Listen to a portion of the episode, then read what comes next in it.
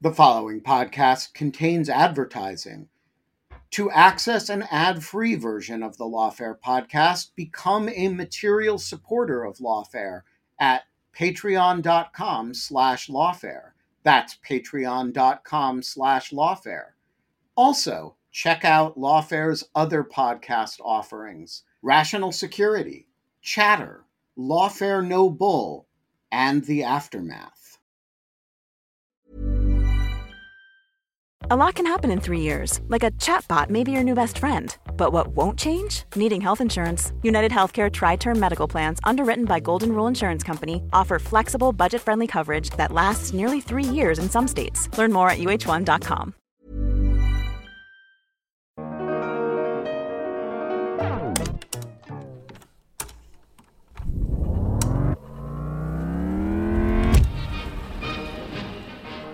I'm Emily Day, and this is an episode from the Lawfare Archives for October 3rd, 2021.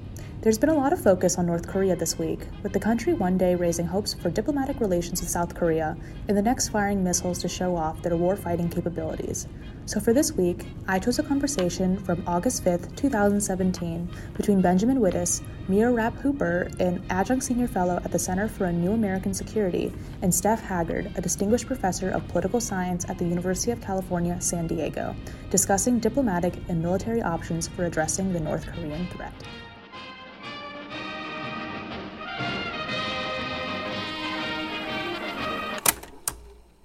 I'm Matthew Kahn, and this is the Lawfare Podcast, August 5th, 2017. Kim Jong un's fast growing nuclear capability has captured the world's attention. This week, Benjamin Wittes sat down with Mira Rapp Hooper, adjunct senior fellow at the Center for a New American Security, and Steph Haggard, distinguished professor of political science at UC San Diego, to discuss their takes on the recent developments on the Korean Peninsula.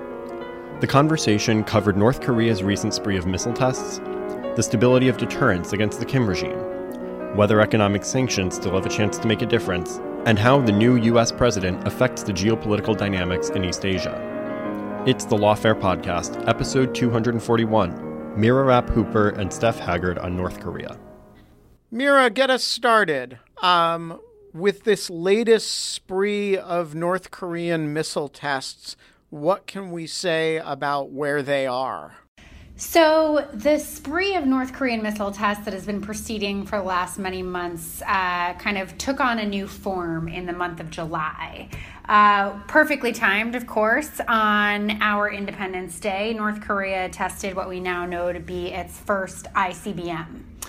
Um, and estimates of analysts who watch North Korea and its nuclear and missile arsenals closely was that this missile test conducted on the 4th of July probably meant that when the ICBM became operational, North Korea now had the ability to hit Alaska and perhaps the west coast of the United States.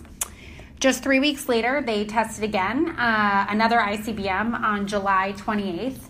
And this test was actually a bit different. Uh, this test lasted for a longer time, and as a result, analysts were able to determine that if the ICBM was carrying a light enough warhead, North Korea may now have the ability to range the middle of the country, like let's say Chicago, and perhaps even the east coast of the United States.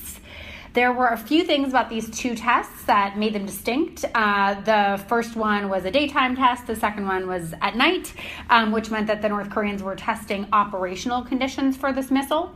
In the second test, their reentry vehicle looks like it may have failed. But the big takeaway is that these two tests coming very close together, um, and the fact that North Korea made changes between the two of them, is that North Korea is moving rapidly towards an operational ICBM capability with the ability to hit the United States of America. Steph, how do you read it? Is that is there reason to be uh, more optimistic than that about about what these tests means? More pessimistic, or is or do you think uh, Mira's account is is a, is is about right. No, I think Mira's account is broadly correct. I would just add some footnotes. Uh, first of all, the acceleration in the number and pace of testing uh, has actually been going on for almost the entire Kim Jong un era. So I, I think this has been an incremental development but we're talking about a five year span now that looks quite different from the period of missile testing under his father. So, this is clearly something which is also an initiative I think we need to associate with this uh, particular regime. The sources of uncertainty have to do not with the missile program so much, which we can track, but with the whole question of miniaturization of a nuclear device, because we don't now know if the North Koreans have what we would call a weapon, which is something that can be put on a delivery system. We've seen Kim Jong un with a mock up um, of something that looks like it's a plausible weapon design, but uh, re entry is tough with a warhead because the warhead has to uh, survive the turbulence of not only launch and flight, but of course reentry. And I think right now that's probably where the largest uncertainties are. No disagreement from me on any of those points. So, Steph, when you look at the aggregate situation, how long do you think we have before North Korea is meaningfully capable of hitting anywhere it wants in the United States reliably with a nuclear warhead? Well, first, uh, let me make one more additional footnote, and that is that the extension of these capabilities already poses risks to the United States because they're able to target uh, American forces in the Asia Pacific. So, hitting the homeland has an obvious political optic associated with it. But from a strategic point of view, the questions about extended deterrence and the risks of extended deterrence, which we can talk about, are already there as long as North Korea is capable of hitting Japan or Guam. And yet, if you're a resident of Chicago, sure, I, I do think there is a difference between uh, between theater deterrence and, with all due respect to my friends who live in Guam, uh, there's a difference uh, between the ability to hit Guam and the ability to hit Chicago.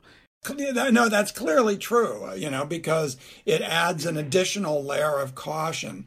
But I'm just saying that the dilemmas of extended deterrence, that is the question of whether in a crisis the U.S. has the same options to escalate, those are already put in some uh, jeopardy as a result of the capacity to strike forces within the region as well. Right. So, but presumably, if you're trying to establish a nuclear deterrence, you want to be able to hit anything you might want to hit. How long do you think we are from that point where where the North Koreans really have the ability to strike at will wherever they want to hit?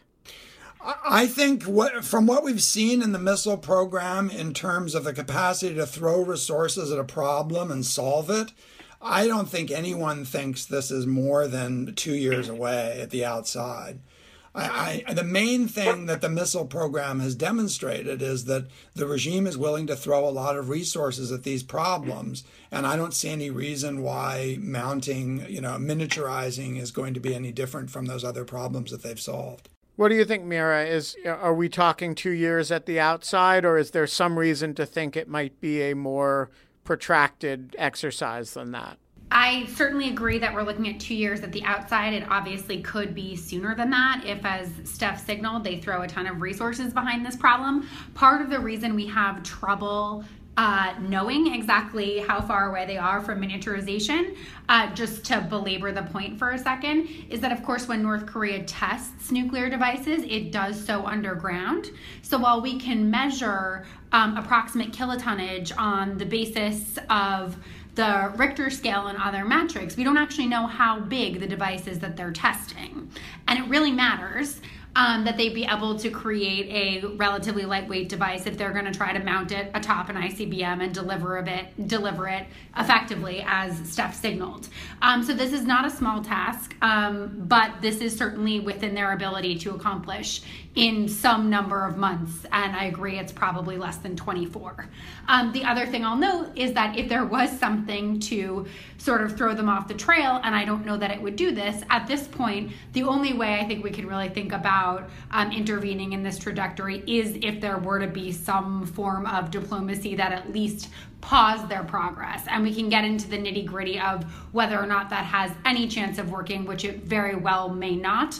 Um, but insofar as we are able to tinker with that timeline, that's what we're talking about by and large.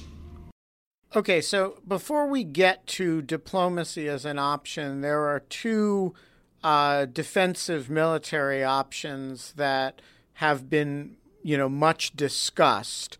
Uh, one is uh, missile defense, and the other, thanks to David Sanger of the New York Times, is cyber attacks. And I'm interested for both of your sense of of how uh, how plausible these are as a means of countering this program. Uh, I'm happy to tee off just briefly. Um, I'll, I'll, start with missile defense and note that when you talk about the efficacy of U.S. missile defense, it's really critical to break it into two different categories, at least in my mind.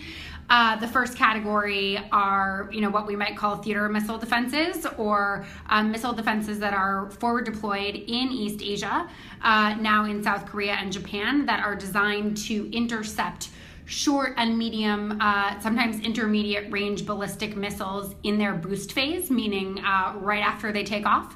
Uh, those have a pretty highly proven success rate uh, in testing environments, and we can be reasonably confident um, in those missile defense uh, efficacies. The other type of missile defense, and the type that we're really talking about when we talk about a North Korean ICBM, is the ground based mid course defense system, which is deployed in Alaska um, here in the United States uh, and theoretically has the ability to intercept an incoming ICBM in the terminal phase of flight, that is, before it hits the United States.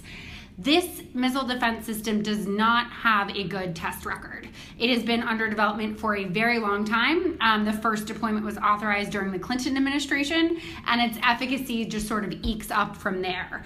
Um, so, when we talk about missile defense, um, I do think it's important to separate the two because we have one type already in the theater, um, which is, we believe, uh, reasonably effective for a particular type of missile.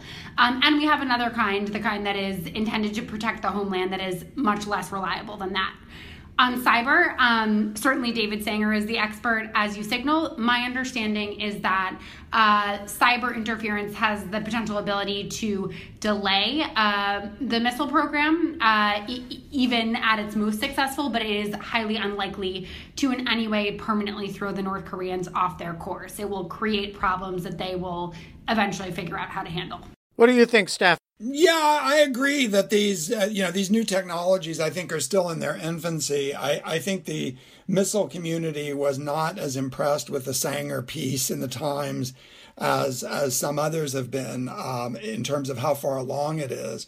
But there are some other technologies on the horizon. You know, for example, the use of drones to um, to put up another layer of defense that would actually go after missiles in the boost phase, even if they're intercontinental. So I think there's going to be some evolution on the defensive side as well, um, just as a result of of what we've seen coming from the North Koreans.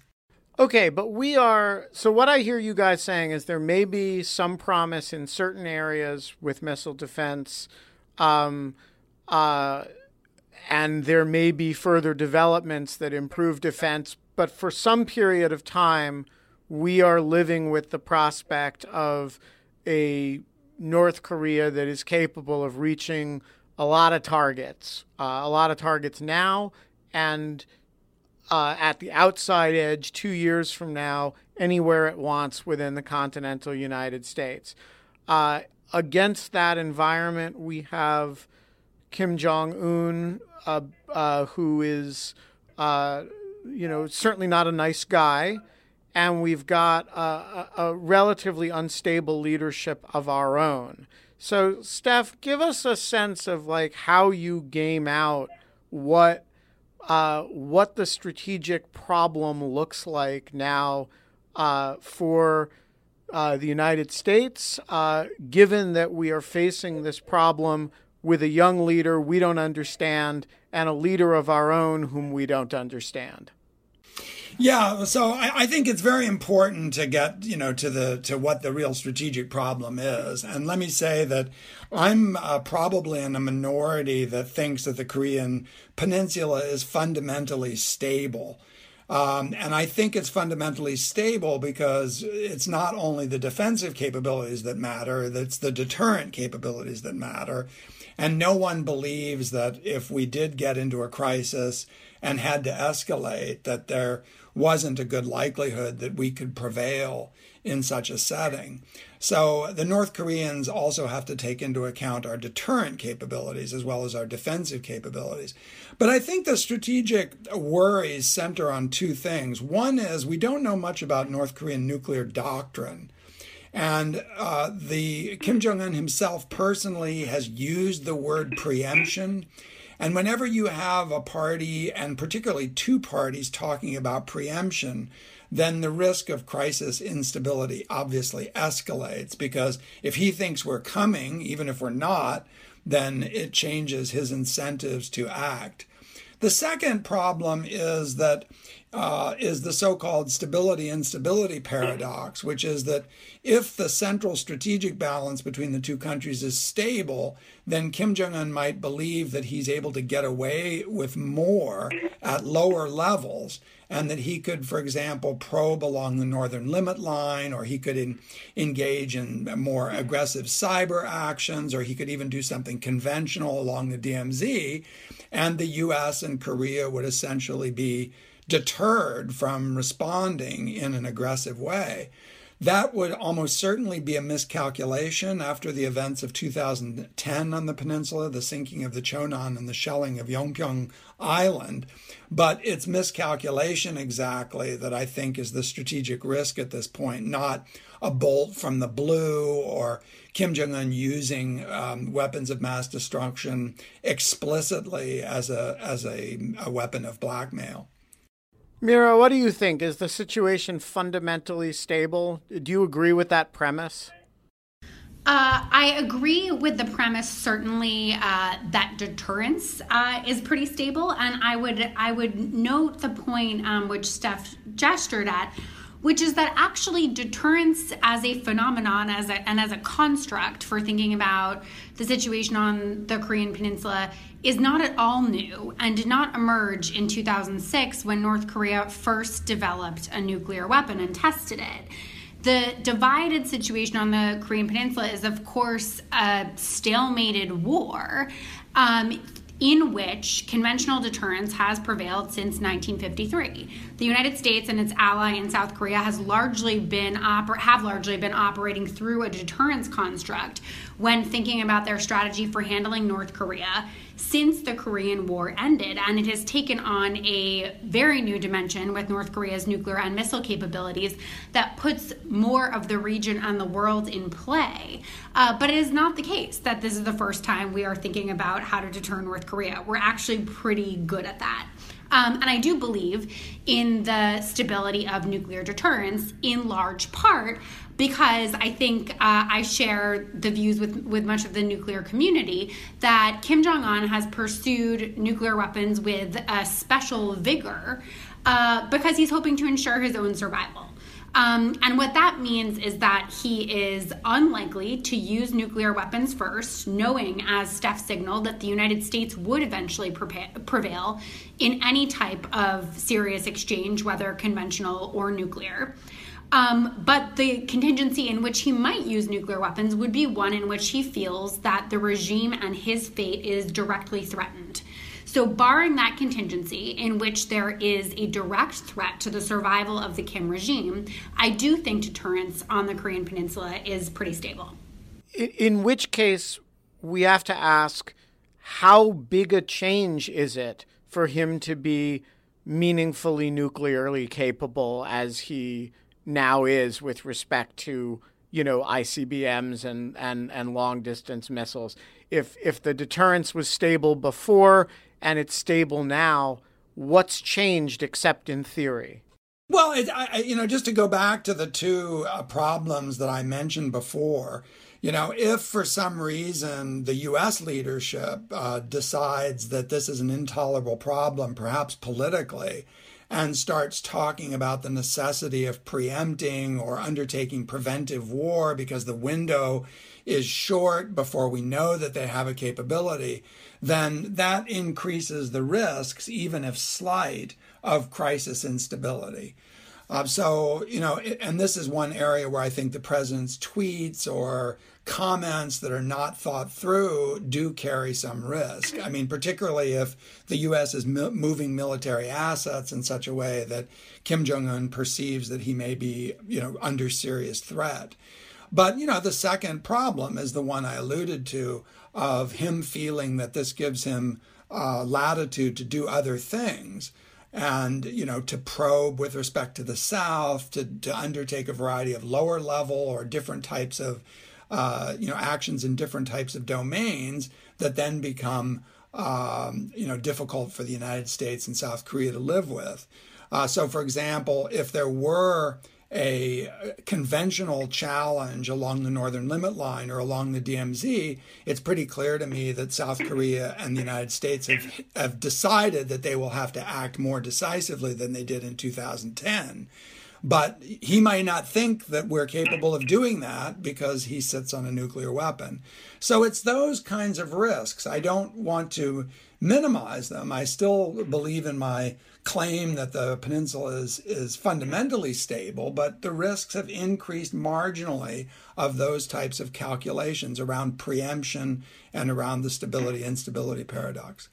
I would love to add one more complication to the pile here, and I do think it's a significant one, although we might call it primary, primarily political, as Steph suggested earlier. And that is that I think the development of the ICBM does pose a major challenge to the way the United States manages its alliances, in particular with South Korea and Japan in the development of uh, its capability to hit the United States, North Korea has reintroduced into the mix a problem that the United States of America dealt with throughout the Cold War with its NATO allies, and that was the problem or fear of decoupling.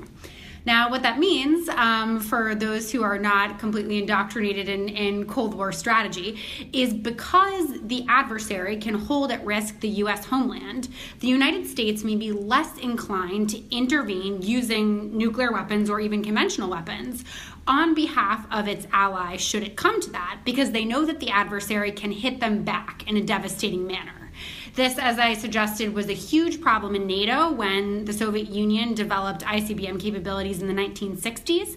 And NATO spent most of the 1960s figuring out how to come to some kind of modus vivendi to calm the nerves of our European allies who had become convinced that we might not intervene in a war on their behalf with the development of this ICBM, Kim Jong un has essentially created the same problem with South Korea and Japan, uh, who will become more angsty that U.S. security guarantees are not credible and that the United States might not be there to defend them. U.S. security guarantees in this region have been an important uh, insurance policy that have meant that neither South Korea or Japan has gone too seriously down the path of pursuing nuclear weapons of their own, although both have actually thought about it at various times. So it in this environment becomes incredibly important that the United States do serious both diplomacy um, and undertake cooperative defense efforts with both of those allies, and ideally moving farther down the road of trilateral cooperation amongst the United States, South Korea, and Japan to try to minimize uh, those fears of decoupling and keep those alliances intact to avert South Korea and Japan's development of independent capabilities that could add some more instability to the picture. Yeah, I mean, okay, uh, so, Ben, you got you've got two people who are maybe too much on the same page. I mean, I completely agree with what Mira said about the decoupling issue, and just want to point to some recent developments that demonstrate it. Uh, Moon Jae-in came in running on a pro-engagement platform, and look how in the last week he's already moved back towards allowing the THAAD deployment, the, the Terminal High Altitude Area Defense System, a BMD system, to be deployed in Korea. He's talking about the nuclear weapons problem as the primary problem. He's given up the idea that he would be in the driver's seat on this. In other words, he's very much concerned to make sure that the alliance is being bolstered as a result of the of these new developments. And I think that that is a direct reflection of of the of the point that's been made about decoupling. Hi, I'm Daniel, founder of Pretty Litter. Did you know cats tend to hide symptoms of sickness and pain? I learned this the hard way after losing my cat, Gingy. So I created Pretty Litter, a health monitoring litter that helps detect early signs of illness by changing colors, saving you money and potentially your cat's life. Pretty Litter is veterinarian developed, and it's the easiest way to keep tabs on your fur baby's health right at home. Go to prettylitter.com and use code ACAST for 20% off your first order and a free cat toy. Terms and conditions apply. See site for details. Life is full of what ifs. Some awesome, like what if AI could fold your laundry? And some, well, less awesome, like what if you have unexpected medical costs?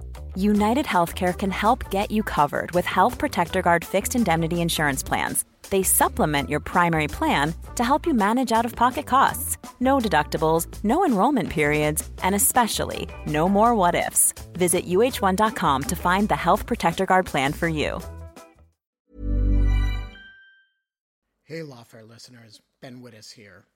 Want to tell you about the first time I got a report from the folks at Delete Me. It was shortly after I started using the service back in 2022, and they sent me their first privacy report. I have since gotten eight others, and it contained some shocking information. They had removed my data from 56 separate data brokers, that this had included 133 separate records, including 621 individual pieces of personal information. Uh, the data broker with the most information about me was a company I'd never heard of called People by Name. And here's the thing since then, every couple of months, I've gotten another privacy report from Delete Me, and it always contains more information that they have removed from the data brokers about me. In the second report, they informed me they had removed my stuff from 41 data brokers and that the one with the most information about me was called HLEC. I have no idea what HLEC is. So the other day, I got my latest report, and it includes 15 more data brokers with my personal information, 113 pieces of personally identifiable information. Big culprit this time is something called My Life. Well, I want to tell you that they don't have My Life anymore. And that is why I recommend Delete Me. As this little anecdote shows, there's a lot of my data out there, and these companies keep acquiring it and making it available to anybody who can pay. And I have uh, slept a little bit more easily ever since I found a, a, solution to this problem. And I want to stress, as I do every time, that I started using this before Delete Me started advertising with Lawfare. Delete Me finds and removes any personal information you don't want online and it makes sure it stays off. And that's the point of this little story that, you know, they keep coming back. You can get it removed once, but they'll put it back and then Delete Me comes and takes it off again. It's a subscription service that removes your personal information from the largest people search databases on the web and in the process helps prevent potential identity theft, doxing, and phishing scams. Delete Me sends you regular personalized privacy reports, just like the ones I've been describing, showing what info they found where, where they found it, and what they removed. And critically, as this story reflects, it isn't just a one time service. It's always working for you, constantly monitoring and removing the personal information you don't want on the internet. It does all the hard work of wiping you and your family's personal information off the web. Data brokers hate Delete Me, which is why I like it. Your profile is no longer theirs to sell. So take control of your data and keep your private life private by signing up for Delete Me, now at a special discount for our listeners. Today, get 20% off your Delete Me plan when you go to joindeleteme.com slash lawfare20 and use promo code lawfare20 at checkout. The only way to get 20% off is to go to joindeleteme.com slash lawfare20 and enter code lawfare20 at checkout. That's joindeleteme.com slash lawfare20, code Lawfare 20. Okay, so let's talk about diplomacy uh, in an environment in which the situation is fundamentally stable as, as a deterrent matter, uh, but there's a dangerous uh, risk of misunderstanding. It seems like a good environment potentially for diplomacy, except that nobody seems to regard the current environment as a good one for diplomacy. Uh, so, the question, Mira, you alluded to this before. What are the prospects here for talks to deliver what, if anything? So, you know, the United States has obviously been through interminable rounds of uh, diplomacy with North Korea over its nuclear weapons program, and none of them have ended well. There certainly have been mistakes on the United States side, uh, things we could have done much better, but especially recently, and especially under Kim Jong un, North Korea has given no indication that it is thinking in any way seriously about giving up nuclear weapons or long range missiles anytime soon. Um, in fact, I think many people who watch this issue think that in addition to buying himself an insurance policy to help his regime survive, Kim Jong un would eventually like to be sort of de facto accepted as a nuclear power who must be dealt with on those terms. Um, and we can debate whether or not that's true, but the point is simply that I don't think we have a lot of reason to believe that renewed diplomacy would bring us a Kim this time around who's really eager to give up his increasingly bristling arsenal. That said, um, there are interim goals that the United States could certainly think of that fall far short of a fully denuclearized Korean peninsula or uh, you know removing the ICBM capability, such as agreements to limit uh, the nuclear program in a number of ways. It is possible that some form of reengagement could move us a little bit down that path. Um, and certainly there are many in the nuclear community who at this point would favor that. Uh, I would just note that when it comes to placing major limits on or succeeding in reducing the dangers of other countries' nuclear arsenals, ultimately this almost always happens through some form of diplomacy. Usually it has to be the nuclear power itself who is going to consent to give up its arsenal or agree to limits on its program. Um, so, this is the reason why there is still some glimmer of hope that diplomacy might eventually produce something um, that's at least directionally good. Although I think uh, most of us who watch this issue issue closely think there's absolutely no hope at present time that Kim's giving up the good stuff. What do you think, Steph? Is there any prospect of any imaginable negotiation leading anywhere conceivably useful? Well, first, uh, let me agree with a couple of things and then map out where the thinking is currently, both outside the administration and in it, about how we might move forward. Uh, so, first, I think everyone thinks that abandonment of nuclear weapons is a low probability event and the uh, the target or the objective in the short run, I think, has fundamentally been shifted from denuclearization to simply getting back to talks at all, and that's really what the the diplomacy now is about. Uh, number two, though, um, the one issue that hasn't been brought up so far, which is absolutely crucial to all this, is the question of inducements and sanctions. Because if Kim Jong un is basically satisfied with where he is, then there's no there's no reason to come back to talks. And the only way to change his thinking in that regard is either to offer him some inducement that would make him still better off, or to assure that he pays some cost, which would make him rethink the value of the program. Inducements generally appear to have been of declining interest. Uh, obviously, the regime would like to see sanctions lifted, but we don't hear the North Koreans, for example, talking about security assurances in the way that they, they have in the past. So, what that means is we're basically back in a world which was first navigated by Bill Perry back in 1998 of essentially coercive diplomacy where the administration has got to send two messages simultaneously one, that we're open to talking. Um, as long as those talks at least include the issue of denuclearization, we can't sit down and talk uh, without uh, addressing our own interests. Um, but simultaneously, there's been an effort, which I think is becoming more innovative over time, to think seriously about how to uh, place sanctions on North Korea. And obviously, since the United States doesn't trade uh, virtually at all or at all with North Korea, this is going to have to be done through its dominant trading part- partner, which, uh, which is the Chinese. And so uh, the new sanctions legislation, which has just been passed, obviously most of the focus was on Russia and Iran, folded in a House a piece of legislation that provides a substantially wider array of instruments to the president, and some of those mandatory actually, to go after firms that are trading with North Korea in ways that are significant.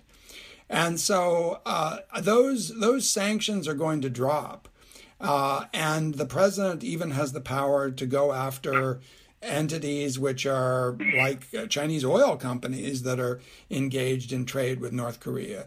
So the next phase of this is going to be an escalation of sanctions on the United States.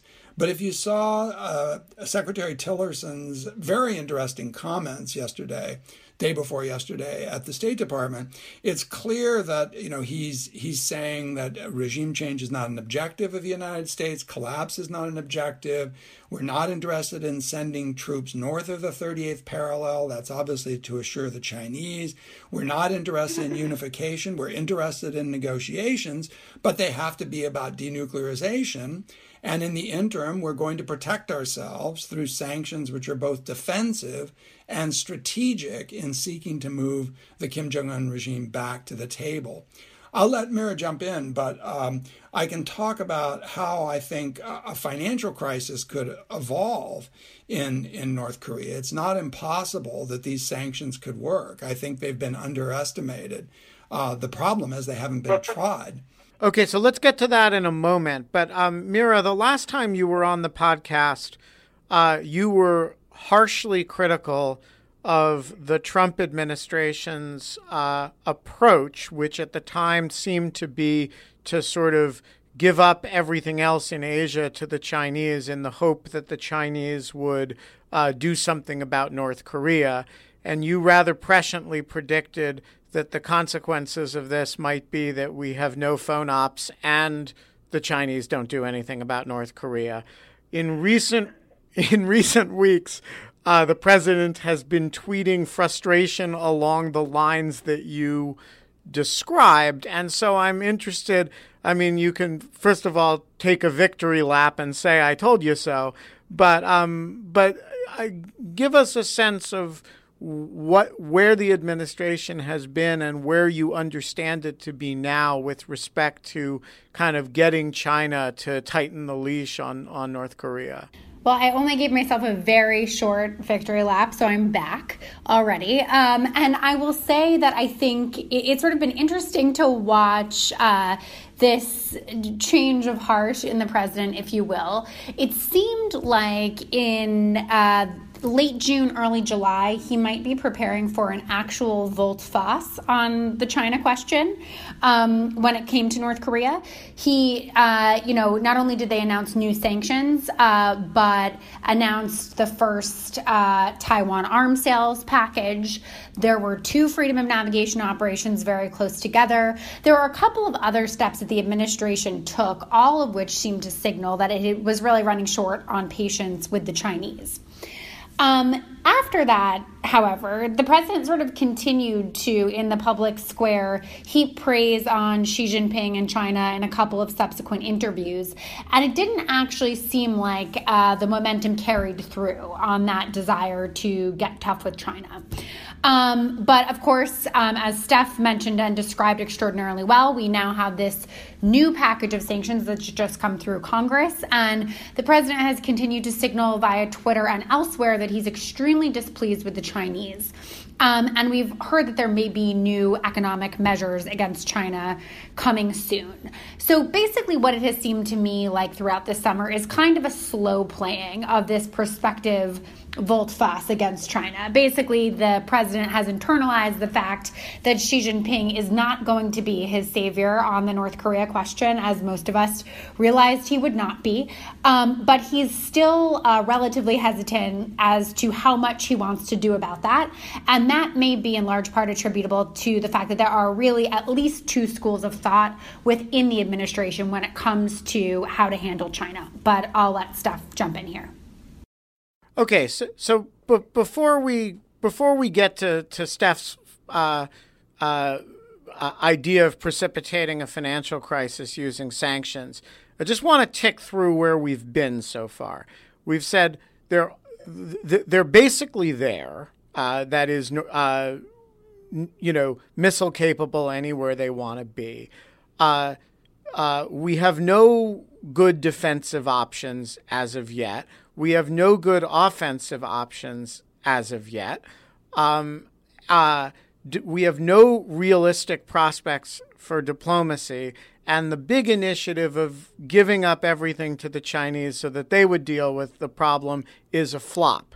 And the one thing we have left on the table that either of you has given a ray of hope about is sanctions. So, with all the eggs in the sanctions basket, Steph, what's the uh, what's the case that we can actually make this work? Uh, well, the case is is fairly simple. Actually, it's that somewhere between eighty five and ninety five percent of North Korea's trade is with the Chinese.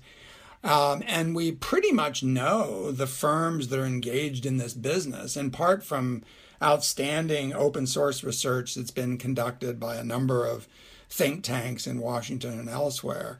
Uh, the number of importers from North Korea, that is, uh, Chinese firms that are importing from North Korea, has fallen steadily, uh, partly because of business as well as political risks.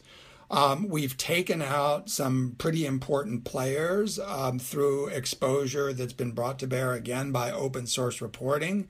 Uh, the Chinese closed down the Hongxiang Group uh, late last year over violations of uh, of coal sanctions and and corruption primarily. And I think we know uh, which firms are engaged in this trade. And the way that secondary sanctions work is that the larger Chinese groups uh, need access to the American financial market and particularly its clearing system. And so going after these firms uh, means that they're going to have to make a calculation about whether their North Korea business is worth um, pursuing in light of being cut off from the American financial market.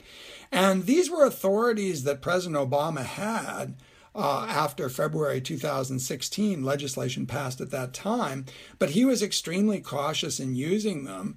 And I think that Trump's hands are actually now tied on North Korea as well as Russia, because some portions of the new sanctions legislation actually calls for mandatory secondary sanctions against entities that are involved in certain bits of of trade, and they certainly provide the discretion to go after pretty much anyone. So, um, you know, I think that this is a strategy which has been lying around. It's been pursued uh, on paper at some great length, and it just really hasn't been tried. Uh, you know, the new data on North Korea China trade was released by a South Korean association, KOTRA, about two or three days ago. It showed a 6% increase in both imports and exports over 2016 uh, compared to 2015. So it's clear that what the Chinese are doing is they're agreeing to very narrow multilateral sanctions and things like the coal ban, but then they're turning around and simultaneously providing the regime with exports and continuing to import and provide them foreign exchange and allowing them to run a large current account deficit, which is basically financed somehow. So I think that what the South Koreans, United States, and Japan have said for some time is enough with this charade. We don't care what products you sanction. We don't care about the narrow details of how the sanctions are written. We want to move into a world where whatever sanctions are being undertaken are actually having material effect. We're seeing a decline in trade between China and North Korea. And that metric is just easy to watch. And so, uh, you know, I think the pressure is going to be on China to do something this time around. Okay, so Mira, uh, let's let's wrap this up. Presumably, the reason the Obama administration was reticent about uh, uh, using uh, a heavy-handed sanct- secondary sanctions regime against Chinese companies is that they're afraid of damaging U.S.-Chinese relations and specifically of starting some kind of retaliatory trade war cycle. Uh, how big a risk is that, and and how protective do you expect the Chinese to be of the North of, of their company's ability to do business with North Korea? Um, I, I, would actually back up from there and say I certainly think direct retaliation in the economic sphere was one of the concerns of the Obama administration, but that the Obama administration's concern on this topic was actually broader than that. There was a bit of a tendency, I think, um, in the last administration to sort of trade issues um, or, or think of the administration as needing to trade issues with the Chinese. So, meaning if you were really trying to get over the line on the climate change agreement, for example, um, folks in the administration perceived it to be the wrong time to get really tough on Chinese banks. So they were worried about blowback in other policy areas that was certainly broader than just the narrow uh, economic picture. That said, there's certainly uh, a reason to be concerned that the Chinese might retaliate. Um, one could think of them taking all manner of relatively lower level actions, which would still have significant consequences, such as making it much harder for American businesses to operate in China. That's kind of low hanging fruit. Um, but you know, around the time when uh, Trump, as a candidate, started talking a big game about a trade war with China, um, there were a lot of calculations done by analysts at Moody's and elsewhere uh, that examine the dynamics that could lead to a trade war between the United States and China. And if that were to occur, you know, this could plunge the world into a recession. So there's no question that taken to an extreme, a retaliatory economic dynamic between the United States and China could have terrible effects indeed. But it is also possible that the Chinese would see fit to retaliate in a much more narrow way that is sort of more appropriate to the sanctions at hand. It, of course, goes without saying uh, that China is sort of reputationally on the hook when the United States levels these sanctions against Chinese entities. Of course, when we impose secondary sanctions, we're imposing them against specific banks um, and companies, not the Chinese government itself. Uh, but it is a direct indictment of the regime's failure to crack down on North Korea when we do so. Uh, so one might think that that's something of a mitigant on China's desire to uh, sort of lash out in the economic sphere because, of course, it is implicit finger pointing at the regime's failure to do more than very nominally comply with the multilateral sanctions that Steph mentioned. Okay, so one last question, and then I'll let you both go. How significant a factor is it in the way this is playing out that the President of the United States today is Donald Trump and not Barack Obama and not Hillary Clinton? Is this, you know, uh, a, a, a, sort of icing uh, on on the cake, or is this a significant feature of the environment uh, that you know that that is important to the underlying dynamics? Well, I, believe it or not, I think there are pros and cons. Frankly, I mean, the obvious cons are that that you know this public diplomacy vis-a-vis uh, Xi Jinping personally, as well as China, is just obviously counterproductive. I mean, the concept of face is a virtual cliche with respect to Asian politics and culture. But, you know, to simply go after China in this highly visible way and personally after Xi Jinping and to blame him and so forth is just clearly a minus. I mean, it's embarrassing a guy who sees himself as a quite powerful figure and an equal of Trump's. Um, so all of that is is a negative, and I think some of this diplomacy could be managed in a much more low key way, where the U.S. is presenting the financial forensic evidence on particular firms, particularly those that are actually violating UN sanctions, and let the Chinese handle this. That's what they did in the case of Hongxiang. So dragging this into the public, as Trump is inclined to do, is certainly not helpful. But on the other hand, frankly, I just don't see the president very engaged in the substance of this or any other policy issue.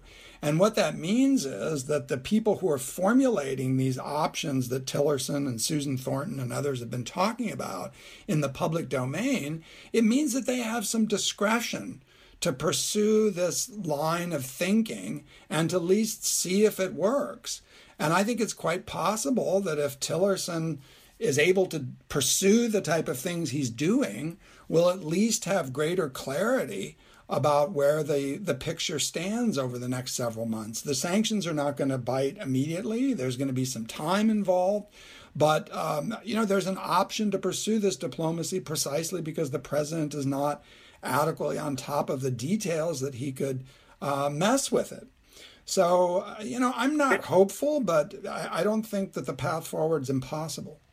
Mira, finish us up. Is uh, pros and cons associated with Trump's disengagement here, or is it, uh, or, or, or, is it uh, more more con than pro? I very much appreciate Steph's analysis. I think he just uh, pushed on a bunch of good points. I tend to lean much more con than pro on this one. Uh, predominantly because of how I weight my concerns about the North Korea situation. And my biggest concern uh, is simply irresponsible and promiscuous signaling that regime change may be in the offing. Uh, because to my mind, that is the most dangerous situation we could possibly signal when it comes to this leader and the capabilities that he's trying to develop.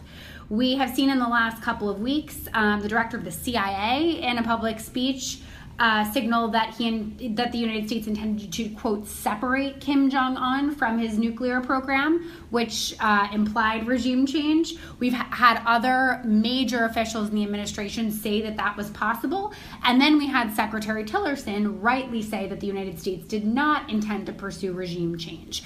But to my mind, um, this is not just an issue of sort of having muddled signaling on a policy question, as I think we would say the Trump administration does on most foreign policy issues. This is an incoherence on the heart of the matter, which is why Kim Jong un wants nuclear weapons in the first place. Um, so, to my mind, this is a unique administration and one that really needs to pull it together on this key question. If it is to be able to put in place these rigorous sanctions that take time to bite, bite and pursue the diplomacy that those in the State Department might be thinking about right now. Mira, Steph, thank you very much for joining us. I have a feeling we'll have the opportunity to do it again. I, I look forward to it. I think we can bet on it. Thanks, Ben. The Lawfare podcast is produced in cooperation with the Brookings Institution.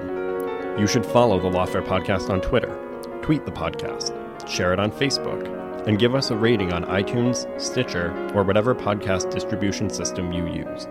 Our music is performed by Sophia Yan. As always, Thanks for listening. Even on a budget, quality is non negotiable. That's why Quince is the place to score high end essentials at 50 to 80% less than similar brands. Get your hands on buttery soft cashmere sweaters from just 60 bucks, Italian leather jackets, and so much more. And the best part about Quince, they exclusively partner with factories committed to safe, ethical, and responsible manufacturing. Elevate your style without the elevated price tag with Quince. Go to quince.com slash upgrade for free shipping and 365-day returns.